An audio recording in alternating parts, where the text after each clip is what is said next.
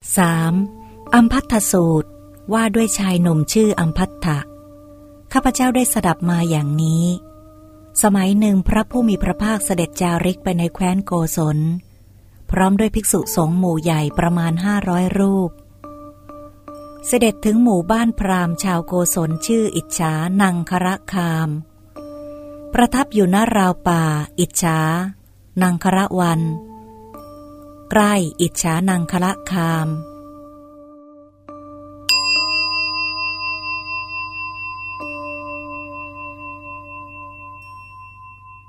เรื่อง พรามโปกครสาติ สมัยนั้นพรามโปกครสาติ ปกครองเมือง อุกกทะ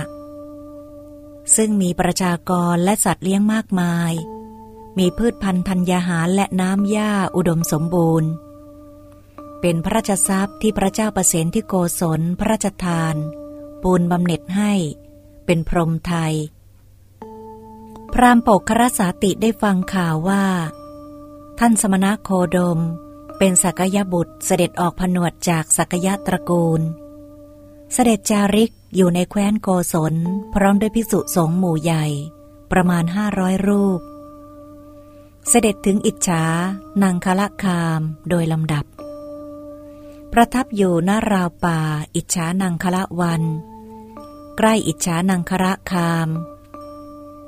ท่านพระโคดมนั้นมีกิติศัพท์อันงามขจรไปอย่างนี้ว่า แม้เพราะเหตุนี้ พระผู้มีพระภาคพระองค์นั้น เป็นพระอรหันตรัสรู้ด้วยพระองค์เองโดยชอบ เพียบพร้อมด้วยวิชาและจารณะ เสด็จไปดี รู้แจ้งโลก เป็นสารถีฝึกผู้ที่ควรฝึกได้อย่างยอดเยี่ยม เป็นศาสดาของเทวดาและมนุษย์ทั้งหลาย เป็นพระพุทธเจ้า เป็นพระผู้มีพระภาค พระองค์ทรงรู้แจ้งโลกนี้พร้อมทั้งเทวโลก มาโลก พรหมโลก และหมู่สัตว์พร้อมทั้งสมณพราหมณ์ เทวดาและมนุษย์ด้วยพระองค์เอง แล้วทรงประกาศให้ผู้อื่นรู้ตาม ทรงแสดงธรรมมีความงามในเบื้องต้น มีความงามในท่ามกลาง มีความงามในที่สุด ทรงประกาศพรหมจรรย์พร้อมทั้งอัฏฐะและพยัญชนะบริสุทธิ์บริบูรณ์ครบถ้วน การได้พบพระอรหันต์ทั้งหลายเช่นนี้